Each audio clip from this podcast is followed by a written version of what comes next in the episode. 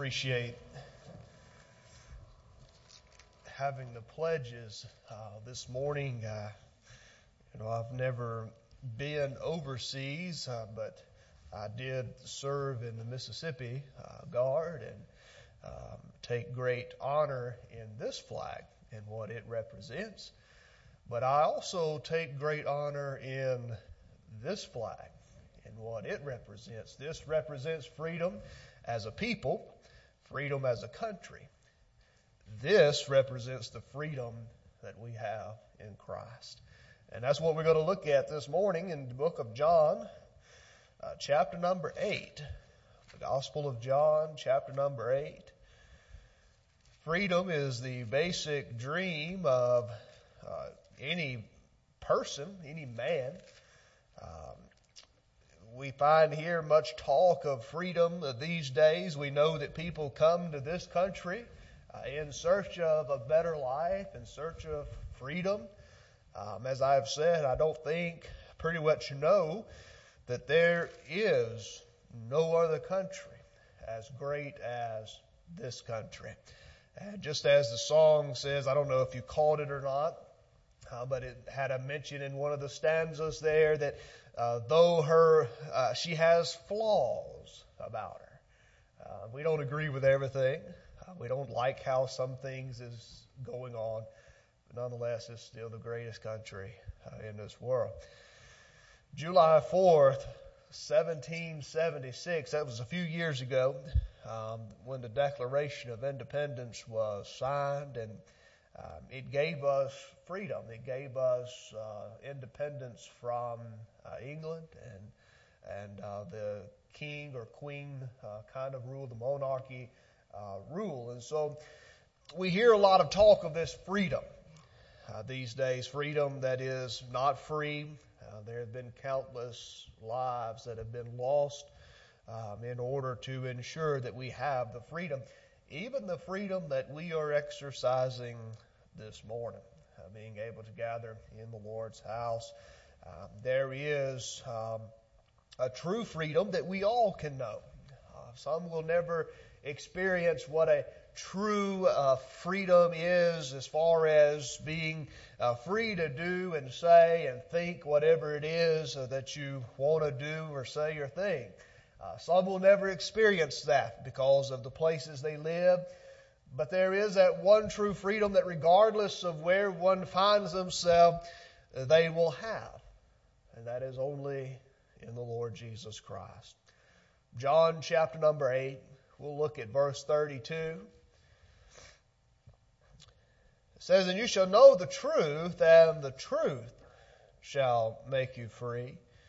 They answered him, Why be Abraham's seed, and we never in bondage to any man? How sayest thou, You shall be made free? Jesus answered them, Verily, verily, I say unto you, whosoever committeth sin is the servant of sin. And the servant abideth not in the house forever, but the Son abideth forever. And if the Son therefore shall make you free, then you shall be free indeed.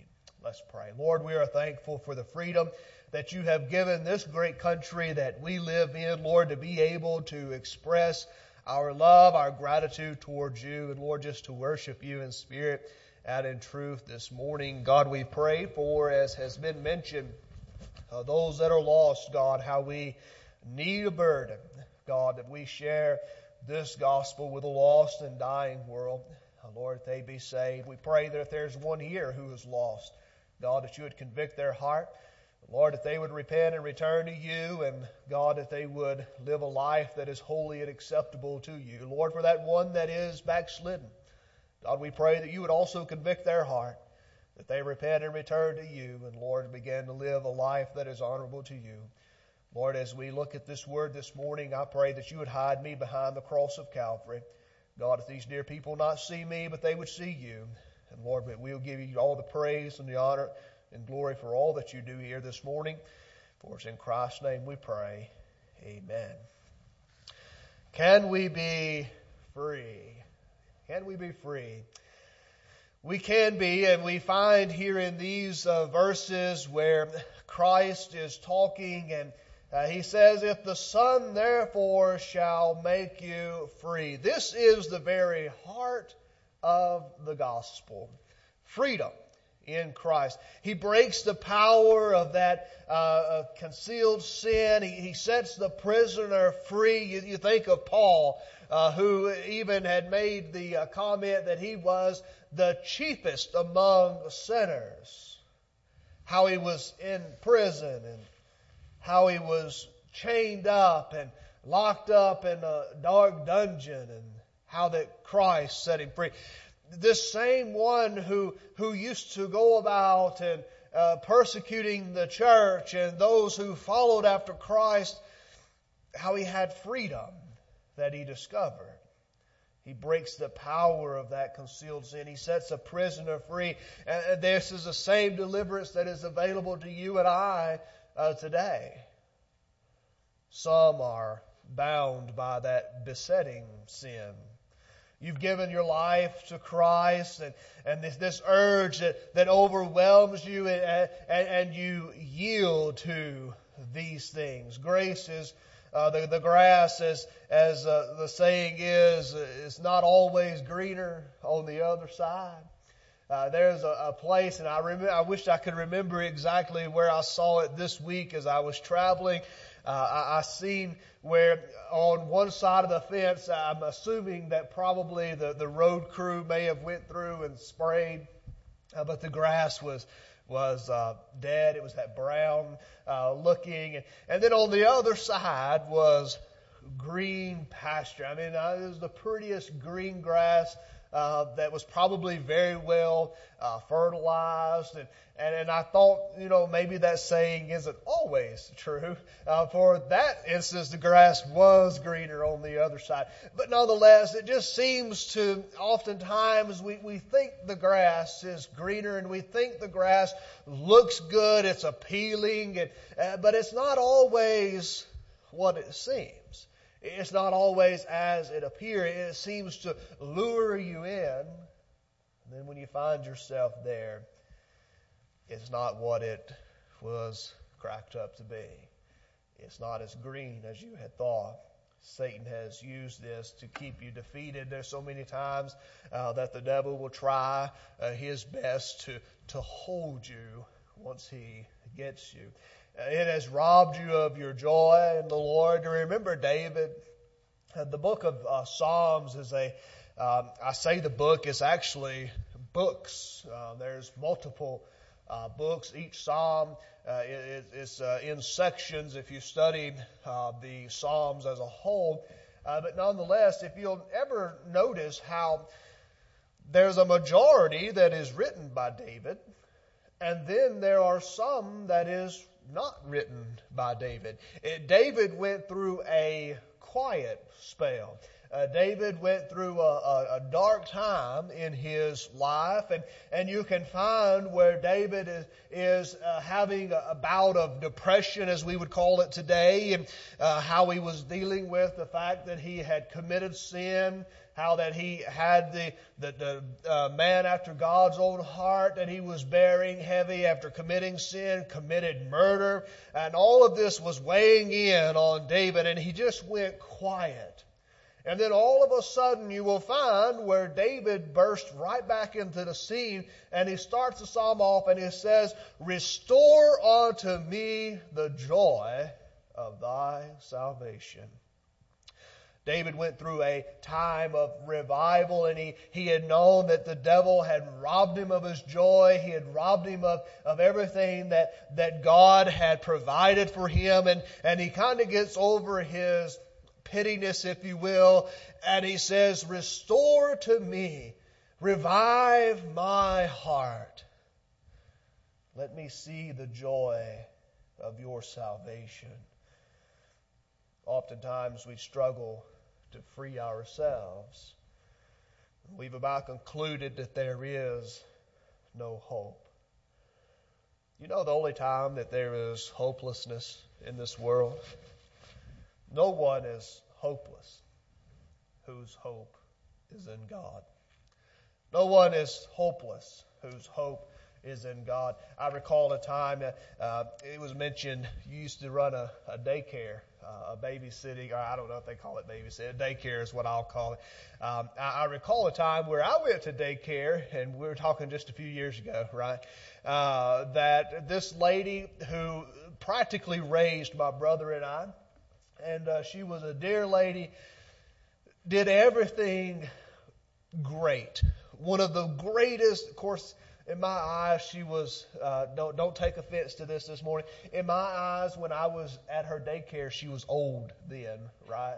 Uh, and so she was almost like a grandma to me at that point. But nonetheless, as the years go by, as happenstance would be, she ended up becoming a educator in the school system, public school, and she ended up being one of my high school uh, teachers. And um, so, as luck would have it, of course, I had already surrendered to preach at this point, and uh, she, her son was a uh, preacher, good friend of mine, evangelist, travels, and and nonetheless, uh, we uh, after class one day, she said, "I need to see you after class." Well, I don't know if I've shared this with you. I've always had this issue with talking. Um, I talk a lot, and uh, Sometimes it's good, maybe not.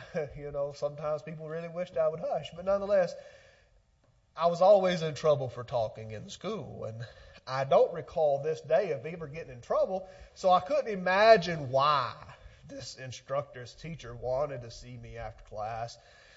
I figured it was because she knew me and she knew my family. And, You know, they like to pick on those kinds, right?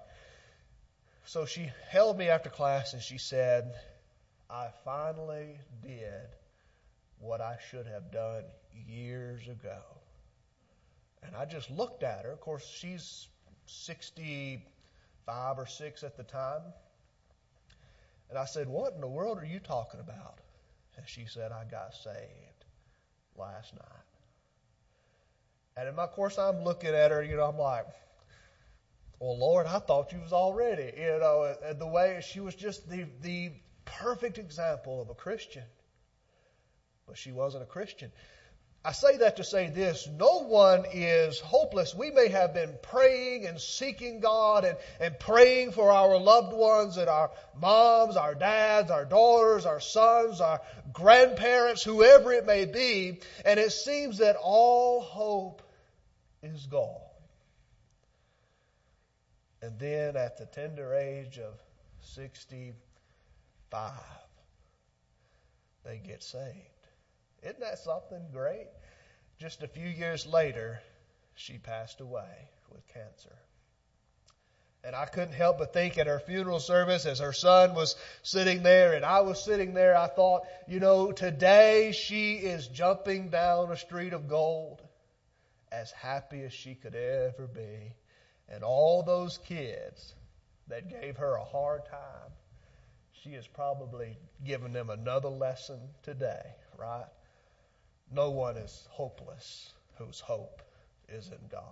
And so I encourage you this morning, regardless of how the world looks and regardless of the, the news media and someone asked me yesterday, did I see such and such on the news? I was like, no. And they said, well, what? You, how can you miss it? It's been all over. I said, I can't tell you the last time I watched the news uh, broadcast. And they said, why? And I said, because it's depressing, right?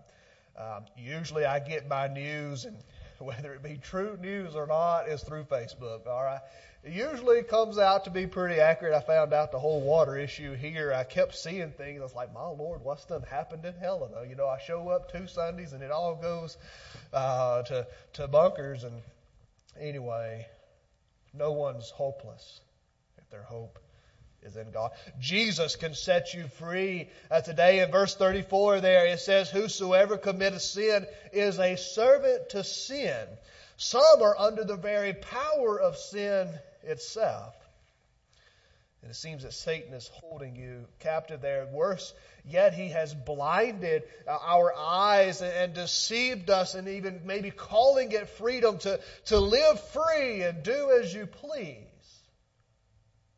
It'll be all right. It may be contrary to God's word, but hey, you feel good, right? It's all right. it's okay as long as you're happy, as long as you're feeling good, as long as you're not hurting no one else. Held captive. Then there's the false freedom. Notice the wording that Christ used here. Whoever uh, shall trust in him. There It says that, that if you have the trust in him, that the truth shall make you free indeed. Verse 36, the Son therefore shall make you free. You are free indeed. If you did a study on that, why would he be reiterating, you're, you're free, then you are free indeed? Meaning that there is a false sense of freedom. And Christ is saying, indeed, just as he said, verily, verily, anytime you see verily, verily, he is saying, truly, truly, he is adding that emphasis that what I am about to tell you is of great importance. And he says, if you have the Son, the Son sets you free, then you are free indeed. There's a false philosophy that would seek to place the blame for all of our psychological ills upon these uh, restrictive codes. Uh, because of these um, stems that we have from guilt, uh, this guilt complex that would remove guilt by knowing um, or by making nothing uh, guilty. Uh, you see this all the time in the court system uh, when someone pleads temporarily insane. Uh, they didn't know that what they was doing at the time, they had no conscious idea of what they was doing was wrong. They were temporarily insane. Imagine a society this morning with no restraints, no laws. What kind of society would we be in? And I was fussing. I wasn't really fussing. I mean, I guess I was guilty to an extent. All right. I was innocently guilty. Is that is that all right? Is that a word? Uh, innocently guilty. Is that? I, if not, we can make it one. Uh, the last Sunday that I was here, I was talking to a few of them this morning. Um, I had made my way back uh, towards um, heading back towards Little Rock, and I got stopped uh, by the police. Now, I've, I've I can name on my hand how many times I've actually been pulled over and rightfully pulled over, okay? Uh, but at this point, I was really thinking I was innocent, right? Uh, but he instructed and, and um, let me know real quick that I was not, uh, that I was guilty of breaking the law. Can you imagine, though, if we had no law? That if we could just do whatever it is that we felt was right. Uh, regardless of what any individual thinks is right, if I think it's right, then I can do it. Well, that might be okay until what you think is right. And then what you think is right, but what you two think is right is not what I think is right. We have a problem, right? Imagine a society like that. Some have exercised the freedom to to use drugs, to use alcohol. They, they have thrown away any restraint that they had and, and talk of, of a free society that I could do whatever it is. And what started out as a little trip to, to a good time, a, a trip down memory lane, that trip will land them straight in hell. But there is a true freedom. True freedom is not found in the bottom of the bottle. True freedom is not found at the end of a needle. True freedom is not found in some clubhouse. It's only found in Christ. Thirdly, this morning, how can I find this freedom? How can I truly find this true freedom, this, this being set free indeed? How can I find that? Scripture says, If the Son, therefore, shall make you free. We must come to an end of our own struggles and our own devices. I cannot liberate myself. You think back to when this country was in formation. And you think about the men as they gathered together and, and was seeking to be independent, to be the United States of America, to be not a part of England, not a part of a, a monarchy, but to have our own set of rules, our own regulations, our own laws, our own justice system. They realize that we cannot do this in and of ourselves. That I can't do it, that no one person can do it. But it must take fighting for what's right. And of course, we know the war and how we gained that independence. Dear friend, to be free from sin, there's nothing that you in yourself can do. There is nothing that I can do to, to liberate myself. If the Son, the Scripture says, oh, my deliverance must come through Jesus Christ Himself. It's not through uh, going to some confessional. It's not going through some baptismal waters. It's not uh, taking of any other kind of ritual. The only way to be free in Christ or to be free from sin is through Jesus Christ. He has the power to forgive my past. He has the power to keep me now. It says, Now unto him, the scripture uh, says, Unto him who is able to keep you. And perhaps you're saying this morning, but I've done that.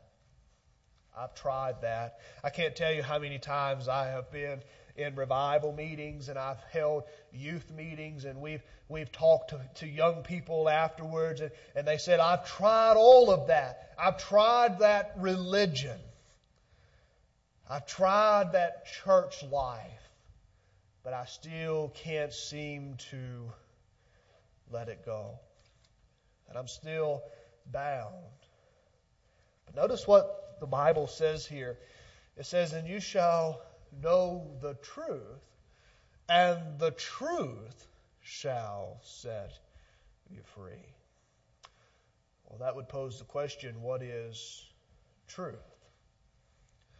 What is truth? Philosophy sought it out, now disdain. It's, it's unworthy of my consideration. Jesus said, My word is truth. Jesus said that I am the way, the truth, and the life. I like that passage because he didn't say that I make a way. He didn't say that I'm a way, meaning that there's multiple. He, he said, I am the way. I'm the only way that you will find this freedom. And so we must read the Word. it, it is true, and it will acquaint us, and it will uh, uh, lead us to Him who is the embodiment of that truth. And then I think about the psalmist David as he says, Thy Word have I hid in my heart, that I may not sin against you. Scripture also says, Blessed is the man that knows the truth, that knows the Word, that knows Christ. Oh, it's great to have this freedom. It's great to have uh, the freedom to worship this morning. is isn't it great to be able to, to come to this church? You know, there's some countries where you don't even have a say in what church you go to. You probably passed, I, I, I, quit counting, but I know I have passed 15 churches between where I live to here to get here this morning because that's my freedom. It's great to have that freedom. But I'm sure that everyone here this morning can give testimony to the fact that it's even better to have what this freedom brings in Christ as we stand together this morning. Jesus sets us free from sin. He sets us free from prejudice. He sets us free from addiction. He sets us free from uh, heartaches, from depression, from a multitude of things that we could list this morning. But most of all, Jesus sets us free from self. He sets us free from sin.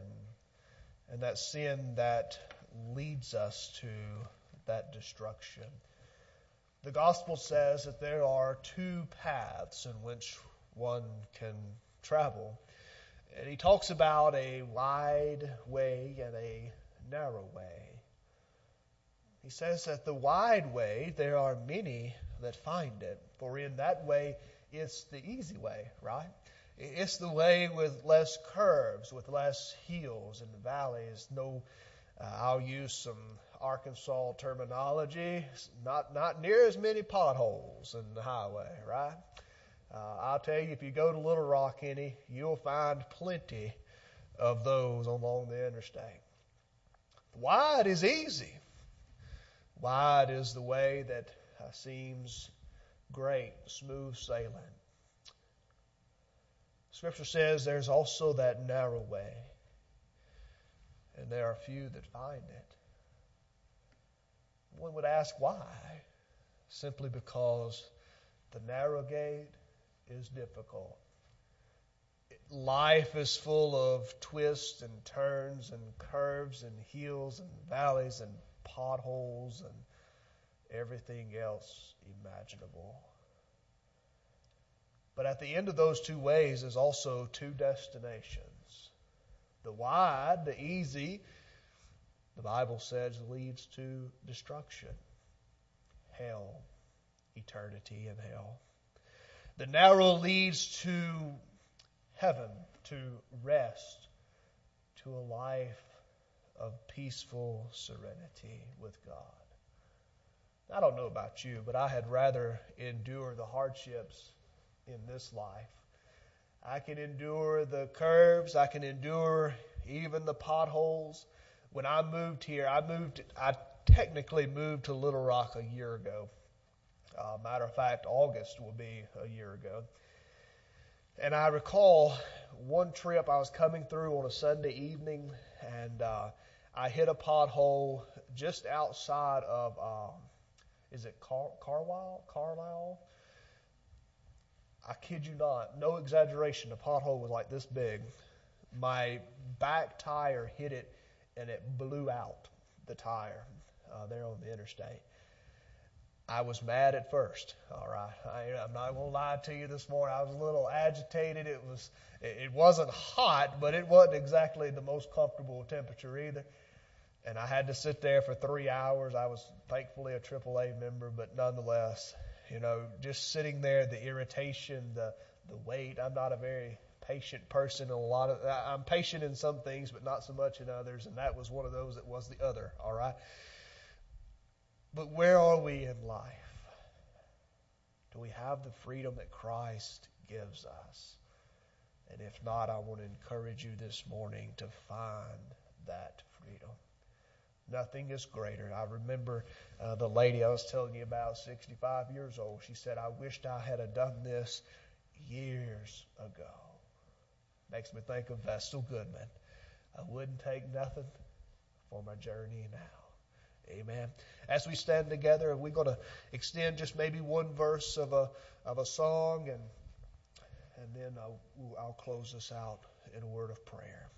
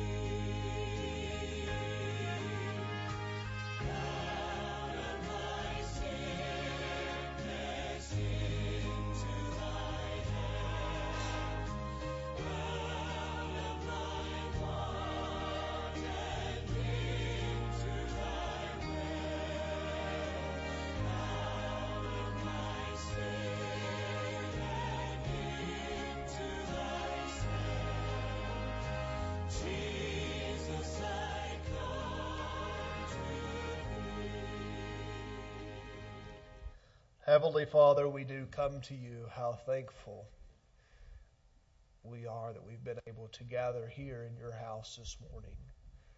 And Lord, I pray that you would indeed set us free, free from our sins, free from our desires, God. And Lord, that you would replace those things with those desires that you would have in our life. Give us that burden for the lost. Lord, we do pray for that urgency, a, fervency about us to be a witness for you in this lost world. God, as we dismiss this morning, as we go our separate places, we just pray that you would grant us safety. And Lord, that you would bring us back at the next appointed time. For it's in Christ's name we pray.